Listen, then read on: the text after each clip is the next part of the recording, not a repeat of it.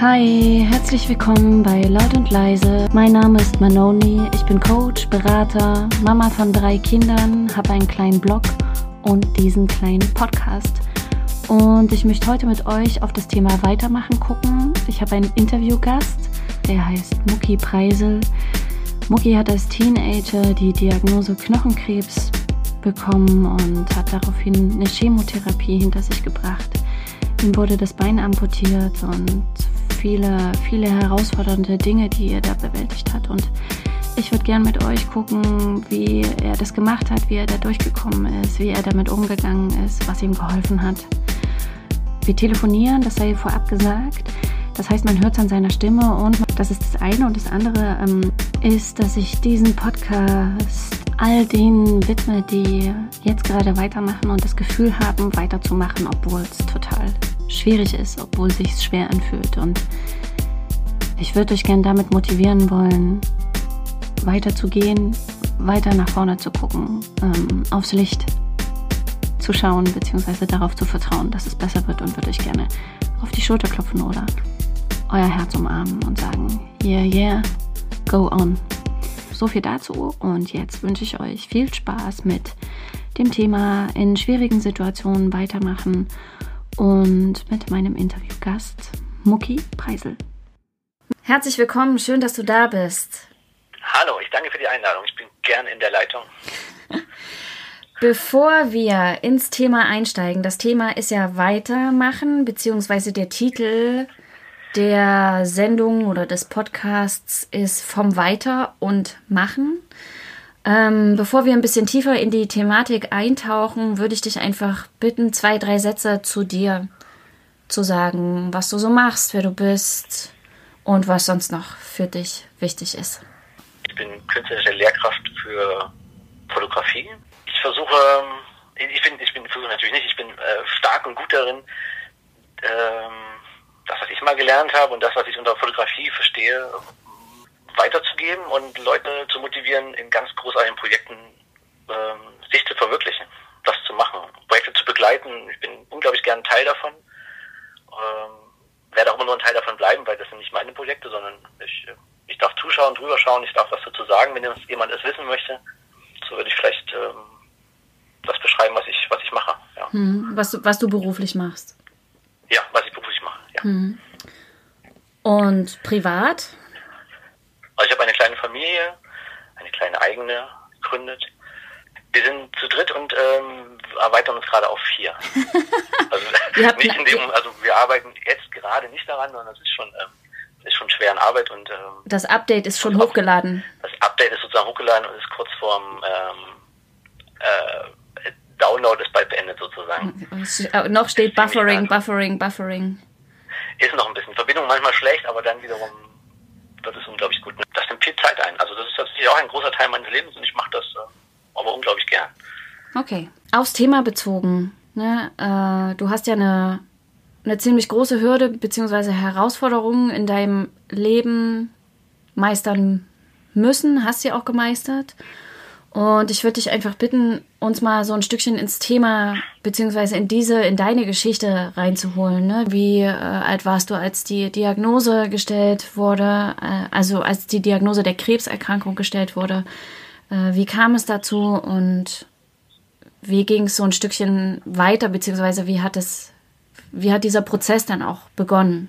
Also ich war 16, mit 16 Jahren habe ich sozusagen die, habe ich die Diagnose bekommen aber dennoch ähm, fing es an mit, mit äh, Schmerzen im Kniegelenk, äh, nicht mehr so gut zu bewegen. Dann geht man zum ersten Arzt, der sagte, ja, der, der Junge wächst, der spielt viel Fußball, das äh, äh ist alles normal, Wachstumsschmerzen. Und das wurde aber immer stärker, das ist zum nächsten Arzt gegangen, ein bisschen, bisschen Physiotherapie. Man hat also versucht, alles mögliche irgendwie abzudoktern, keiner hatte eine Idee, was das tatsächlich sein könnte, zu Anfang zumindest nicht. Und es verging wahrscheinlich doch ziemlich viel Zeit, bis irgendwann ein Arzt ganz aufgeregt äh, bei meinen Eltern angerufen hat und gesagt, wir müssen dringend ein, äh, ein MRT machen, äh, mal ein näheres Bild reinmachen. Das hatte eine komische Vermutung und auch das habe ich noch ganz unbekümmert mitgenommen, sind wir da hingefahren. Ich bin nach Hause, meine Eltern nach Hause. Ich habe das gemacht, was ich mit 16 äh, ganz gut konnte. In den Jugendclub gehen, schlechte Punkmusik hören und äh, wir haben auch Bier getrunken. äh, und bin abends nach Hause gekommen, verraucht, äh, das Restbier zu Hause noch auf den Weg stehen lassen und äh, Eltern waren ganz entsetzt und haben ähm, versucht klarzumachen, dass die Situation doch nicht, äh, nicht nur das Fußball-Kniegelenk ist, sondern tatsächlich etwas mehr, etwas Schlimmeres und äh, ein Tumor zu sehen ist und ich halt morgen unbedingt in ein Krankenhaus muss. Ähm, und so ging es halt dann, da ging es relativ schnell voran oder schneller. Dann ähm, war tatsächlich der Befund so, dass, äh, dass, ich, dass es ein bösartiger Knochentumor ist, ein, äh, der im Kniegelenk sitzt äh, und da halt äh, zwingend raus musste. Da wurde uns äh, ja, eine, eine Klinik vorgeschlagen, wo wir hinfahren sollten. Hat man uns einen Plan vorgelegt, was man vorhat und dann ähm, fing tatsächlich so ein bisschen anderes neues Leben an, kurzzeitig. So, oder hm. länger, fast ein Jahr sozusagen. Hm. Wie war der erste Tag auf der Kinderkrebsstation ähm, für dich? Dunkel, düster Erinnerung. Ich glaube, das lag daran, dass wir, ähm, ich weiß nicht mehr genau, morgens oder mittags irgendwie zu einer Zeit gekommen sind und so diese, diese Tür geöffnet haben und es war wahnsinnig still da drin. Dann sahen wir so die ersten mit ihrem, die ersten natürlich ohne Haare an einem vorbeilaufen, hatten diesen, ähm, den, äh, wie sagt man dazu, den Tropfständer an der Hand mit ihren ähm, Flüssigkeiten dranhängen, Chemotherapie. Damals hatte ich keine Ahnung von den Dingen. Äh, auf jeden Fall, das waren so die ersten Begegnungen. Es war irgendwie ruhig, es liefen ein paar Menschen rum. Sie waren natürlich nicht, waren nicht gut drauf, ging es nicht gut. Das war erstmal ein komischer Eindruck. Zu wissen, dass jetzt die Station ist, auf die ich jetzt sollte, das kannte ich so nicht. Und dann öffnete sich aber relativ schnell eine Tür kam ich in ein Jungszimmer rein, von denen es zwei gab. Und da waren halt Jungs so wie in meinem Alter. Das war erstmal, erstmal wiederum beruhigend. Die sahen zwar auch alle seltsam aus. Also hatten, ne, alle, die hatten alle keine Haare auf dem Kopf, oder fast alle nicht. Also die meisten da sagen, waren, äh, hatten Chemotherapie ähm, hinter sich bereits und hatten irgendeine Form von Krebs. Und äh, aber so da reinzukommen, Gleichaltrige zu sehen, war irgendwie vielleicht erstmal auch ganz gut, glaube ich. So. Es war zu Anfang ein komischer Eindruck, aber das löst sich in meinen Gedanken relativ schnell auf, weil da wahnsinnig viel passiert ist sozusagen. Die waren ein Alter, wir hatten die gleiche Scheiße an der Hacke und wir wussten, ähm, man musste sich irgendwie zu helfen sozusagen. Also so oder die Dinge zu machen, die man eigentlich in diesem Alter vielleicht macht. So. Mhm. Das heißt, es war, obwohl ihr euch eigentlich nicht wirklich kanntet, schon so eine bestimmte Form des Zusammenhaltes da, einfach dadurch, dass ihr dasselbe oder ein sehr ähnliches Schicksal geteilt habt miteinander mit der Zeit und am Ende auf jeden Fall. Und was hast du gedacht, als du den ersten Tag oder die ersten Tage auf der Kinderkrebsstation warst ähm, und es so ein, wie soll ich denn sagen, also es so ein Stückchen mehr um die Thematik Leben und Tod ging? Inwieweit kam das bei dir an? Tatsächlich Angst um mein Leben oder Tod, das kam, hm, ich glaube, zu Anfang noch nicht so sehr. Also ich hatte da nicht tatsächlich ich denke, meinen Eltern sind da ganz andere Dinge durch den Kopf gegangen und ähm, das konnte ich manchmal auch ansehen und denken, oh, okay, irgendwas stimmt hier nicht und ich könnte mir 16 auch schon zusammenreimen, dass das hier nicht, dass das hier nicht dauerhaft spaßig wird. Aber dass ich, dass ich Angst um mein Leben hatte, in dem Moment hatte ich eigentlich nicht sozusagen. Sondern? Das kam, das kam natürlich mit der Zeit, als äh, gab natürlich auch Fälle oder es gab Momente, da wurde jemand nachts aus dem Zimmer geschoben äh, und der ist nicht wieder aufgetaucht und da wusstest du nächsten Morgen, oh, und dann, äh, oder du hast in der Nacht auch mitgekriegt, das sind schon, das sind schon sehr, sehr komische Momente, die ich, ja, die, die vergisst man natürlich nicht. Also da war ihm schon klar, das, ist, das kann ja auch schief gehen und trotzdem habe ich das für mich aber tatsächlich trotzdem aus einem gewissen Schutz auch nicht angenommen. Hm. Also das schwebte sozusagen immer so im Raum und äh, man hatte tatsächlich immer mehr Angst um die anderen als mein selbst. So, oder, hm. Ja, so kam es mir zumindest vor, da erinnere ich mich so. Ja. Hm. Und ja. es hat natürlich auch, so auch zum Beispiel was, gewisserweise was Beklemmendes, wenn man so, wenn man so für lange Zeit also eingesperrt war man nicht. Wir hatten ein großes Zimmer, man hatte eine Station, man konnte auch da unglaublich viel äh, ähm, Scheiß machen, wenn man wollte. Wir hatten eine Küche, man konnte kochen, wir konnten auf dem Balkon, aber trotzdem war es immer so ein, man war in so einem geschlossenen Kreis und man konnte zu Anfang vielleicht nicht unbedingt gleich raus. Und dass gewisse Chemo- oder Chemotherapieblöcke so liefen, dass man die am Stück bekommen hat. Dann ging es einem, wenn man Pech hatte, sehr übel und man erstmal wieder aufgebaut werden musste. Mhm. Ähm, man lag vielleicht tagelang halt nur geschlafen. Äh, manche Chemo hat man besser vertragen, dann gab es die Aussicht, dass man nach Hause konnte. Das hatte so ein bisschen was von, ähm, ja, was sehr beklemmendes. Gefängnis ist immer ein schwieriger Vergleich, wenn natürlich dort äh, niemand dafür gesorgt hat, dass man sich in einem Gefängnis fühlt. Ganz im Gegenteil. Aber für mich war das so diese, dieses nicht tun können, was ich möchte und eine gewisse Freiheitsbeschneidung. So, ich hänge jetzt an diesem Tropf, ich kann jetzt nicht weg. Gut geht, kann ich nicht nach Hause. Man war so ein bisschen abgeschnitten. Mhm. Manches wollte ich vielleicht auch nicht und manches, ja, gibt sich so, ne? Mhm. Und wenn du sagst, dass die dass die Chemotherapie oder die verschiedenen Chemotherapien, dass du die unterschiedlich vertragen hast. Was heißt das im bezogen auf, du hast es nicht gut vertragen? Also wie hast du es dann gemacht, das auszuhalten? Ich meine, du warst ja noch sehr, sehr jung und wie hast du es in dem Moment, wenn es dir körperlich nicht gut ging, wie hast du weitergemacht? Glaube, es sind, sind, verschiedene Faktoren. Natürlich gab es Medizin, also es gab wahnsinnig viel äh, medikamentöse Unterstützung. Ne? Also wenn jemand, wenn es dich total weggehauen hat von der Chemo, dann äh, was wurde mal Cocktail genannt, da hast du wahrscheinlich eine gute Mischung aus irgendwelchen Medikamenten, keine Ahnung, was da drin war. Dann, das hatte ich aber zum Glück sehr selten. Man kotzt, bis die Galle kommt. Das ähm, anfangs komisch, aber auch daran gewöhnt man sich irgendwann und man weiß, dass es mit der Chemotherapie, wenn man die kannte, dass das kommen würde, dann guckt man, was isst man vorher, was möchte man hinterher noch essen, was man dann vielleicht lieber nicht isst, um nicht die Haben. Das kennt jeder, der heute mal Kindermagen-Darm hatte. Also man, man, man findet so seine, man, man gewöhnt sich an die Dinge, man der Mensch ist ja unglaublich anpassungsfähig. Man, dann ist man in so einer Jungsgruppe. Ich hatte das Glück, dass ich immer im, im Zimmer bleiben musste. Ich hatte keine Einzel, nur einmal, glaube ich, dass ich in ein Einzelzimmer musste, was viel weiter runterbringt tatsächlich nochmal, wenn man in Einzelisolationshaft sozusagen irgendwie musste, um geschützt zu werden, um sein eigenes Immunsystem zu schützen und andere. Äh, dadurch, dass immer mit diesen Jungs zusammen war, konnte man das eben auch da, ähm, ja, man hat sich wahrscheinlich äh, das versucht auch äh, nicht so anmerken zu lassen. Hm. Und wenn es einem schlecht geht, war es aber auch okay, weil man war ja trotzdem, also es war nicht so, dass man immer stark sein musste, ähm, aber es hat getan, gerade unter Jungs. Und selbst wenn alle, alle haben im Zimmer gekotzt, ihre Würstchen vom Mittag oder in ihre Nierenschale. Also ist, ähm, man musste sich von niemandem in dem Sinne schämen. Von daher war es einfach auch okay. Und, und man konnte es auch mit, mit Witz und Humor wieder auffangen. Wir haben das Beste daraus gemacht, was man machen konnte. Wir haben den Film Knock in the Heaven's Door, glaube ich, ich weiß nicht wie oft gesehen. Mhm. Ja, okay. Ähm, du hast gesagt, dass es neben oder außer der Chemotherapie auch noch eine Operation gab. Kannst du noch zwei, drei Sätze dazu sagen? Genau, der Plan sagte, dass es äh, eine Chemotherapie gibt, dann die Operation und dann äh, anschließend nochmal eine Chemotherapie. Das war, äh, da hatte ich ein bisschen Glück, um das kurz zu erwähnen. Es gab diese Studie damals, die kurz, äh, die zwei, drei Jahre vor mir, bevor ich ein, in die Klinik kam, äh, erstellt wurde, sozusagen anhand von Patientenlaufbahnen davor, in denen es äh, tatsächlich nicht gut ging und denen leider auch die, die Lebensquote nicht so hoch war. Um die Lebenschancen zu erhöhen, hat man diese Studie gemacht aufgrund der Erfahrung und hat dann diesen Plan erstellt, der einfach die Chancen erhöht, dass man das Ganze übersteht. Deswegen hat man eine Chemotherapie am Anfang gegeben, dann Operationen, wo in dem Fall klar war, der Tumor muss irgendwie raus und was davon übrig bleibt, war noch sehr äh, ungewiss. Und hinter eine Chemotherapie, um sicher zu gehen, dass wirklich nichts mehr da ist, um die Überlebenschancen einfach zu erhöhen, damit der Patient, äh, damit man dann gehen kann und sagen kann, das war es jetzt aber auch für immer. So. Also man kann gehen, das war's für immer, das heißt, man hat kein, äh, das nie wieder. Als ich die ersten, also die großen Teil der Chemos rum hatte, ähm, ging es darum, sich zu regenerieren, irgendwie fit zu werden, damit man operiert werden kann. Dafür äh, bin ich nach Münster gekommen, ein großes Zentrum für, für Tumoroperat, äh, also für ein Tumorzentrum und orthopädische Sachen. Gibt es nicht mehr in Deutschland, das war eins von denen und der Partnerklinik und dadurch bin ich nach Münster gekommen und ähm, da war dann klar, jetzt muss das irgendwie raus das hat ein Arzt oder ein, naja, ein Chefarzt in, in Eile mit wenig Zeit tatsächlich auch äh, sehr schnell auf den Punkt gebracht, indem er das Zimmer stürmte, die ähm, Röntgenbilder nach oben hielt, in die Luft beinahe nur und geguckt hat und sagte, okay, das Bein muss ab. Das war natürlich, das war, ähm, das war schneller gesagt, als ich mir vorgestellt habe äh, und äh, sehr schnell auf den Punkt gebracht. Was war das Erste, was du gedacht hast, als er das gesagt hat? Ähm, Oder das erste Gefühl, was du hattest? Ich habe mich, glaube ich, geschützt, indem ich, oder, oder was heißt vielleicht geschützt, habe ich nicht. Mm, ich habe gedacht, ich will, äh, okay, wie kann ich damit Fußball spielen? Oder wie kann ich damit äh, Radfahren? Kann ich damit eigentlich Radfahren? Geht das? Ich weiß nicht, ob ich das sogar den, den armen Assistenzarzt gefragt habe, der dann mit uns, in, meine Eltern, im Zimmer da geschockt sitzen blieb äh, und das ausbügeln musste, was sein Kollege da ähm, ange, angerichtet hat, sozusagen.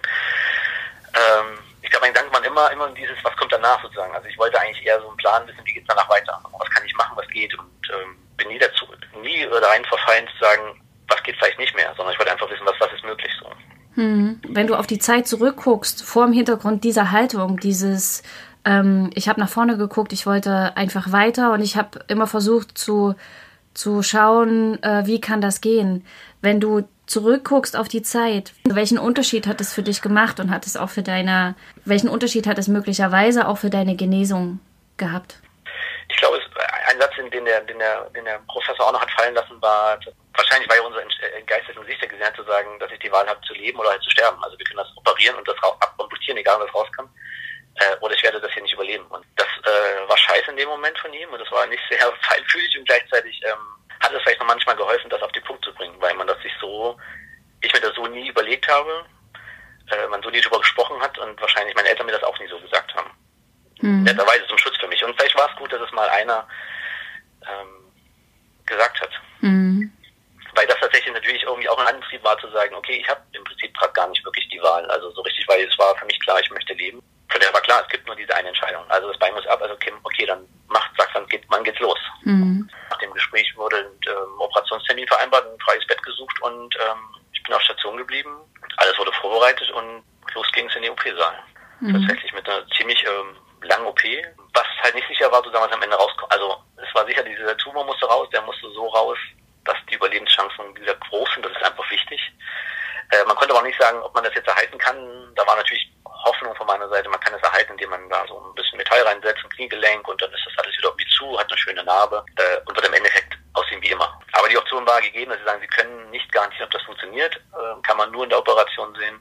Vielleicht müssen wir es am Ende auch amputieren. So. Das war natürlich äh, das, was ich vor dem Einschlafen nicht wusste und erst mit dem Aufwachen gesehen habe. Dass es tatsächlich nicht, äh, nicht gereicht hat für dieses, für das Kniegelenk, was ich so ein bisschen gehofft hatte, weil es natürlich auch schöner aussieht, sondern dass sie es amputiert haben. So. Und dann? Das richtige Gefühl, den Moment reinversetzen, kann ich mich tatsächlich jetzt nicht mehr. Ich war natürlich neugierig, na klar war ich neugierig und sicherlich auch ängstlich, was ist, wenn ich jetzt die Bettdecke beiseite lege, was ist da jetzt, wie fühlt sich das an, ist da was weg und das hat sich relativ schnell gezeigt, die Bettdecke weg, okay, da ist irgendwie ein Gips, aber der ist kürzer als meine Beine sonst sind, also fehlt da definitiv was. Gespürt habe ich noch nicht zu diesem Zeitpunkt, aber äh, es war klar, das ist ab und ähm, habe ich hingenommen. Habe ich angenommen, war nichts zu ändern, war ja sowieso schon ab. Ähm, was tatsächlich in mir vorging, kann ich nicht mehr so richtig reproduzieren, aber es gab, in meiner Erinnerung gibt es kein Tal, was jetzt total nach unten ging, sondern es war auch da wieder klar, ich muss wissen, wie, wie geht's weiter. Was machen wir als nächstes? Wann kann ich aufstehen? Wann kann ich, wann kann ich den Schieber unter meinem Arsch wegkriegen und kann in Ruhe irgendwo aufs Klo gehen? Äh, wann, wann kann ich mich bewegen? Wann kann ich unabhängig sein? Dass das eigentlich immer für mich eine Rolle gespielt hat.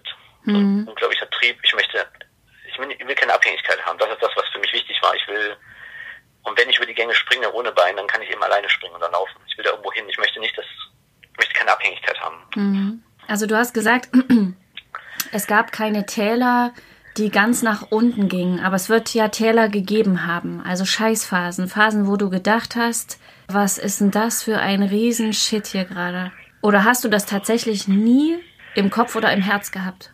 Ich hätte es nie so stark, dass es mich dazu gebracht hätte, ähm, den Gedanken zu hegen, irgendwie aufzugeben oder das jetzt nicht weiterzumachen und zu sagen, ich breche die ganze Scheiße hier ab und mache da euren Bockmist hier alleine. Da gibt es natürlich oft Grund zu. Also die Chemotherapien bringen dich auch an einen Punkt, wo du sagst, ich habe keinen Bock mehr, wenn ich zu Hause war. Ich möchte, weil ich natürlich einen Montagmorgen nicht wieder in die Klinik fahren und wissen, ich muss das jetzt wieder machen, sondern ich wollte wieder zu Hause meiner Freiheit, gefühlten Freiheit sein, so draußen sein. Wieder zu den Menschen zugehören, aus die ich so, aus dem Kreis, aus dem ich so rausgerissen wurde, einfach so. Ich war natürlich auf jeden neidisch, der einfach selbst in die Schule gehen konnte. Der konnte was für sich machen, so. Und ich musste halt dahin gehen. Das war schon ein gewisser Zwang und also da gab es ja vielleicht schon Talfahrten zu sagen, okay, der Sonntagabend ist scheiße, weil ich Montag nicht dahin möchte. Ich fand das natürlich nicht immer super, klar. Und die Vorstellung, dass man jetzt amputiert ist und dass man ist 16, man möchte irgendwie attraktiv und sexy sein, so das möchte ich mit beinahe 40 immer noch sein.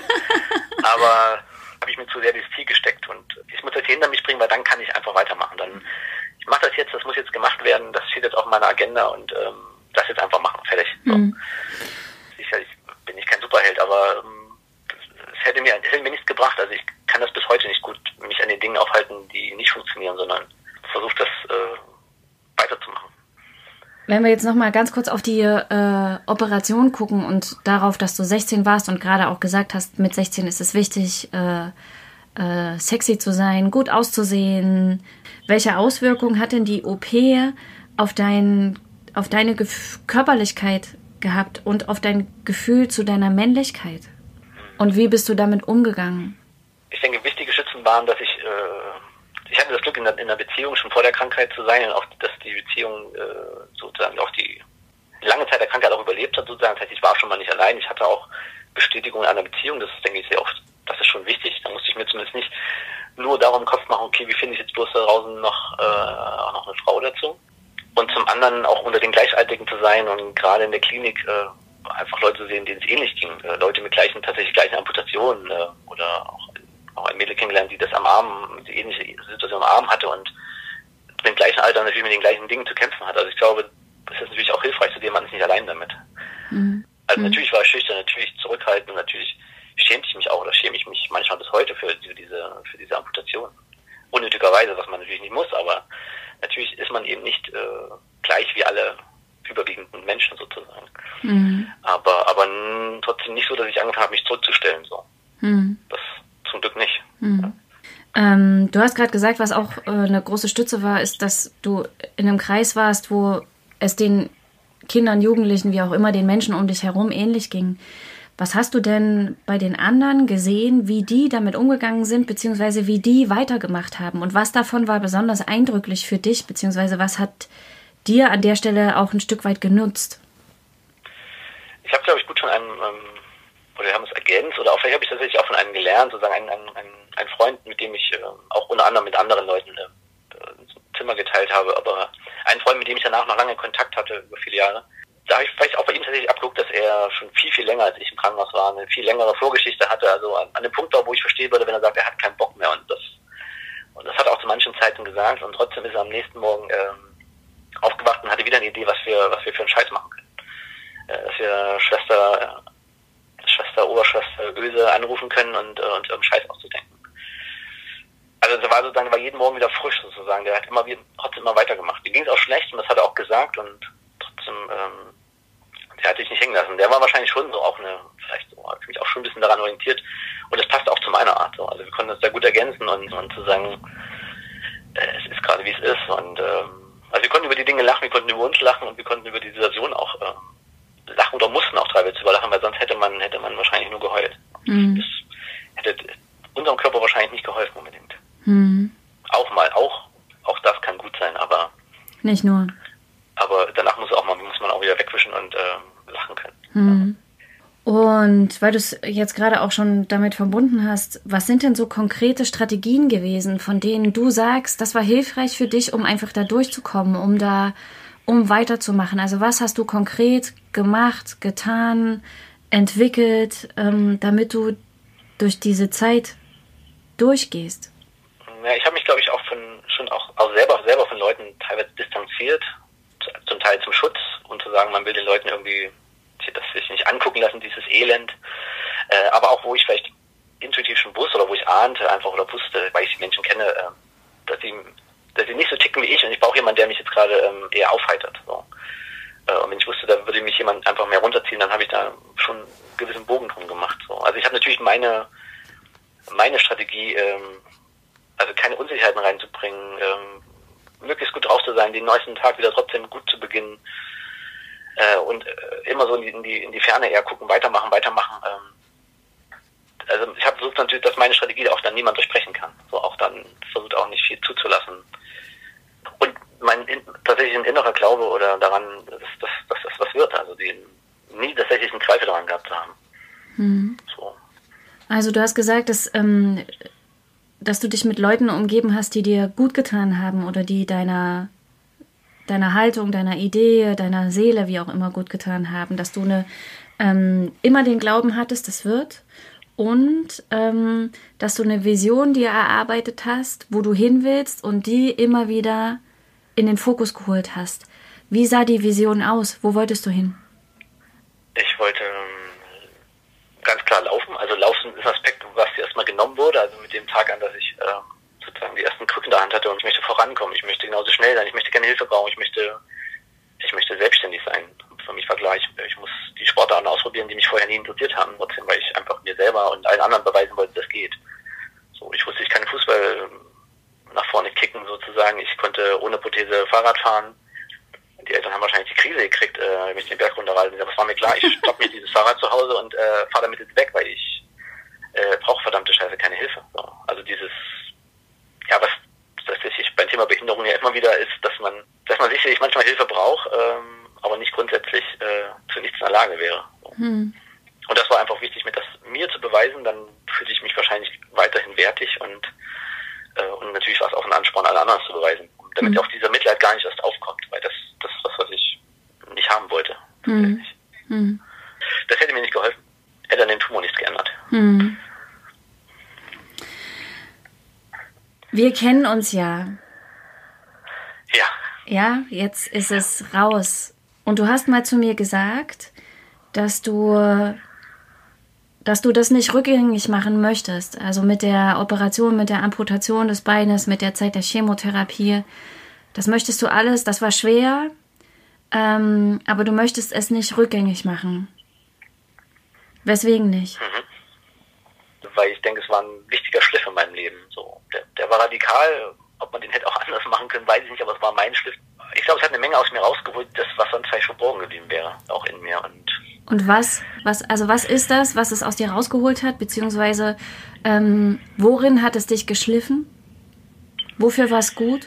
Äh, ich habe etwas erlebt, was mich, wo ich mich jetzt erlaube, mich einfach über etwas hinwegzustellen und sagen, ich habe etwas anderes erlebt als du und ich habe, äh, dein Problem ist gerade, ist gerade ein Scheiß gerade, was du hast. Und, und das auch selber zu nutzen, äh, andere zu motivieren und, äh, und sich selber auch zu sagen, also zu messen, was ist wirklich wichtig. Und ich mir auch einfach darin, daraufhin erlaubt habe, das in meinem Leben zu machen, zum großen Teil zumindest, äh, was ich möchte.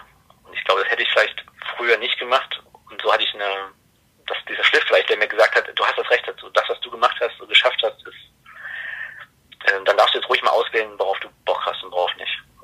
Das hätte ich mir vielleicht sonst nicht so rausgenommen. Hm. Und welcher Mensch bist du dadurch geworden? Ich habe mich immer in Zuversicht gestärkt. Also ich glaube ja, dass die irgendwie schon in mir drin gesteckt hat oder oder ich habe es äh, Gott sei Dank irgendwie so gelehrt, gelernt oder beigebracht bekommen. Die, die ist irgendwie da und die ist aber wahrscheinlich äh, extrem verstärkt worden, weil ich auch Glück hatte, dass das Ganze gut ging. Also ich habe daran geglaubt, dass es gut ging und das hat sich bestätigt. Und mhm. Gut und positiv an die Dinge zu gehen, das Ding ist alles sehr klischeehaft, aber es ist tatsächlich so. Und ich kann das gar nicht abstellen, will das auch überhaupt nicht. Also es ist, ähm, es hilft mir in meinem Leben sehr gut sozusagen und äh, das braucht es, glaube ich, auch, weil die der Gedanke im Kopf, dass was man erlebt hat und dass man tatsächlich, also eine gewisse Todesangst, die ich zwar so nie äh, direkt gespürt habe, aber die ist ja trotzdem da im Kopf und, und die braucht man, dann braucht man gerade da Zuversicht, um, äh, um damit, um damit leben zu können, weil du vergisst das ja trotzdem nicht. Das ist ja, das ist ja immer noch ein Antrieb, der da bleibt sozusagen. Also ein Antrieb, der gut sein kann, aber auch einer, der dich wahnsinnig hetzt, den man gerne mal ähm, abschütteln will. So abhängen und mal stehen bleiben und mal langsam machen. Wenn andere jetzt gerade zuhören, die in einer ähnlichen oder in derselben äh, oder annähernd ähnlichen Situation sind und es darum geht, den Mut zu machen, ne? ähm, Mut zu machen im Sinne von weitergehen, äh, nach vorne gucken, die Vision im, im Blick zu behalten. Was äh, würdest du sagen, was das, was ist das Wichtigste, auf das die gucken sollen oder woran sie festhalten sollen? Ich glaube, Zuversicht funktioniert ja ganz gut äh, mit äh, mit dem nach vorne gucken und, und äh, Ziele haben. Also, also, also, also so steckbare Ziele, so greifbare Ziele, die man, die man tatsächlich, wo man weiß, die kann man irgendwie erreichen. So, die sind greifbar, die sind nah und die, die kann ich umsetzen. So. Und, und in dem Moment, also gerade wenn es um Krankheiten geht, wo auch einfach Zeit eine Rolle spielt, äh, ist es wichtig. Also ich habe mich nie darin lange aufgehalten, äh, über die Dinge nachzudenken, wie sie jetzt gerade sind oder was es vielleicht nicht funktioniert hat oder wo es vielleicht nicht gut ist oder die Chemo nicht funktioniert hat oder nicht gut vertragen vielleicht oder also nicht, nicht lange damit auszuhalten und zu sagen, okay, zum nächsten Punkt weiterzugehen. Also so, man hat Wichtigeres zu tun. Mir als geholfen, nach vorne zu schauen und Ziele zu haben, die ich greifen kann, die ich umsetzen kann, damit ich auch Erfolg spüre. Das ist natürlich wichtig. Mhm. Aber also sagen, sich mit den Dingen aufhalten, die nicht zu ändern sind. Wenn ich Leuten meine Meinung aufdrücke, dann auch das nochmal sage, dass es nichts bringt, über das, was jetzt gerade nicht funktioniert, nachzudenken länger. Es ist halt einfach wie damals die Wahl zwischen möchtest du leben oder möchtest du sterben. Also mhm. ähm, du hast dieses Ziel, das ist äh, weiterzuleben, wenn es jetzt um Krankheiten geht. Ähm, das ist das oberste Ziel, wenn man das hat. Äh. Und da brauche ich nicht drüber nachdenken, was sein könnte, wenn.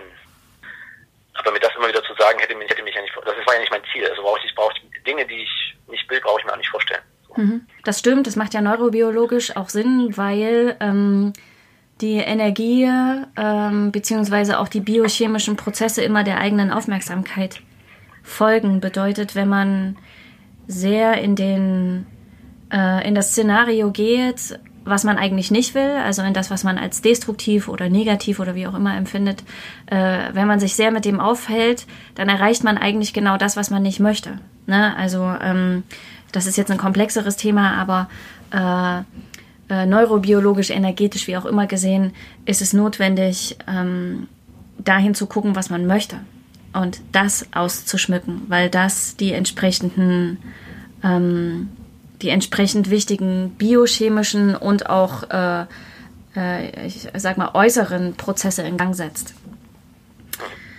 Weil es gerade um das Wichtigste ging. Du, du hast ja eine ziemliche Grenzerfahrung gemacht, was Leben und Tod betrifft. Ne, die war ja sehr einschneidend. Und es ist auch eine Erfahrung, die nicht jeder von uns gemacht hat, beziehungsweise Gott sei Dank auch einfach nicht machen muss. Was äh, ist das Wichtigste aus deiner Sicht im Leben bezogen auf Weitermachen, was so fundamental ist, dass du unbedingt willst, dass das deine Kinder von dir lernen? Ich glaube nicht, dass ich ein, ein tatsächlich, also das spiegelt sich ja nicht in einem Lehrbuch wieder, weil ich für meine Kinder vorbereite und sage, das sind die Dinge, die ich von euch, äh, die ich gerne weitergeben möchte, sondern das mache ich ja, wenn ich morgens aufstehe und ähm, mein Sohn neben uns aufwacht ähm, und die lustigsten Dinge von sich gibt. Ähm, dann tut er eigentlich schon das, was ich, ähm, was ich, ähm, was ich wahrscheinlich auch machen würde, was wir machen würden als Familie, so, sozusagen. Es ist ein neuer Tag, der beginnt und, äh, und der ist gut, sozusagen. Und, ähm, und da habe ich erstmal vom Grundsatz, vom Aufwachen gar keinen Zweifel daran. Und, und dass wenn etwas ein Tag davor nicht gut war, oder das ist jetzt vergleichsweise natürlich mit einer Krankheit äh, minimal, aber sozusagen, dass, dass etwas Neues kommt. Es kommt, wir gehen schlafen und das, äh, danach wird alles wieder gut. Ich finde, ich finde kein besseres Wort tatsächlich als Zuversicht. Und die kann ich ihm, glaube ich, nur geben, indem ich das so, so direkt vorlebe und, und ihm dazu Liebe und Geborgenheit gebe. Also, dass er sozusagen weiß, er ist, ähm, also er ist, er ist, er ist stark mit sich selbst oder beide, ne, das zukünftigen Kinder auch, die sind stark mit sich selber. Die, ähm, die haben Rückhalt, die werden, die werden aufgefangen, Geborgenheit, die haben Liebe im Rückhalt, ähm, denen kann, das sind die essentiellen Dinge, denen kann nichts passieren. Und wenn sie dann noch an das gute Glaube nach vorne schauen, kann natürlich eine Menge Dinge im Leben ihnen im Weg stehen, aber an, an denen können sie wachsen und ähm, ja, wachsen müssen sie ja sowieso und dann können sie mit diesen Dingen zusammen wachsen äh, und weitermachen. Mhm. Ob ich ihnen jemals die Geschichte erzählen werde und sagen würde, so hat es dein Vater mal gemacht, ich weiß nicht, ob das nötig ist, aber man versucht ja in kleinen Dingen auch ihnen das weiterzugeben, sei es nur, also sei es in dem Laufrad hinzufallen, aufzustehen. Das machen sich jede Eltern, also jeder Elternteil macht das. Mhm. Aber zu sagen, es ist doch nicht so schlimm. Man probiert einfach mhm. nochmal neu und hat wieder ein neues Ziel, nach ganz vorne zu fahren, damit wir beim Bäcker endlich unsere Croissants holen können. Mhm. Und obendrauf darf er natürlich ein Punk sein, das ist wichtig. Dass er, ähm, das ist vielleicht etwas, ähm, was ich mir rausgenommen habe, auch die Dinge zu machen, auf die ich Lust habe. Bei, bei aller konformen Anpassung der, der Punks in die Gesellschaft natürlich, aber die Dinge, die man selbst für richtig hält. Ein schönes Zitat von jemandem. Mhm. Ähm, die, diese zu tun, das ist natürlich auch ein Anreiz für mich zu sagen, äh, bei den wirren Wegen, die ich selbst gegangen bin in, in meinen beruflichen Wegen und was ich täglich mache, dann ähm, ist bei ganz viel Struktur auch ganz viele Wege, die ich einfach gewählt habe, weil ich Lust dazu hatte in dem Moment. Mhm. Und weil ich mir das Recht ausnehme zu sagen, das darf ich jetzt machen, das soll dann natürlich, sollen die Kinder auch machen. Und weil du das Vertrauen hattest, dass etwas danach kommt, dass es weitergeht. Ne? So wie du gesagt hast, dass äh, es war vielleicht ein Scheißtag, man geht abends ins Bett und es ist auch immer noch scheiße, aber man wacht morgens auf und selbst wenn die Sonne nicht scheint, es geht weiter. Es geht einfach weiter. Mhm. Und ja, definitiv. Angenommen, es gäbe eine nicht vergleichbar, ne, also eine irgendwie anders geartete Hürde in deinem Leben oder Herausforderung, wie auch immer. Was ist das, von dem du innerlich absolut sicher weißt, das wirst du zu jedem Zeitpunkt abrufen können und das wird zu jedem Zeitpunkt hilfreich sein in Situationen, wo es darum geht, über eine Hürde zu kommen, durch eine Herausforderung zu gehen und irgendwie weiterzumachen.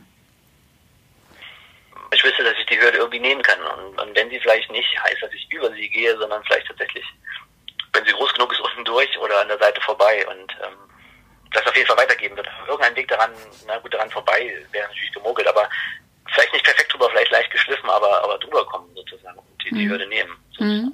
Okay. Äh, ich glaube, wenn, wenn ich das vom Grundgedanken habe, dann kann ich gar nicht daran zweifeln, dass es nicht funktioniert. Mhm. Dessen trotzdem nicht bewusst, dass die Dinge endlich sind. Das Leben ist endlich, das werde ich auch, das werde ich auch nicht ähm, umgehen können.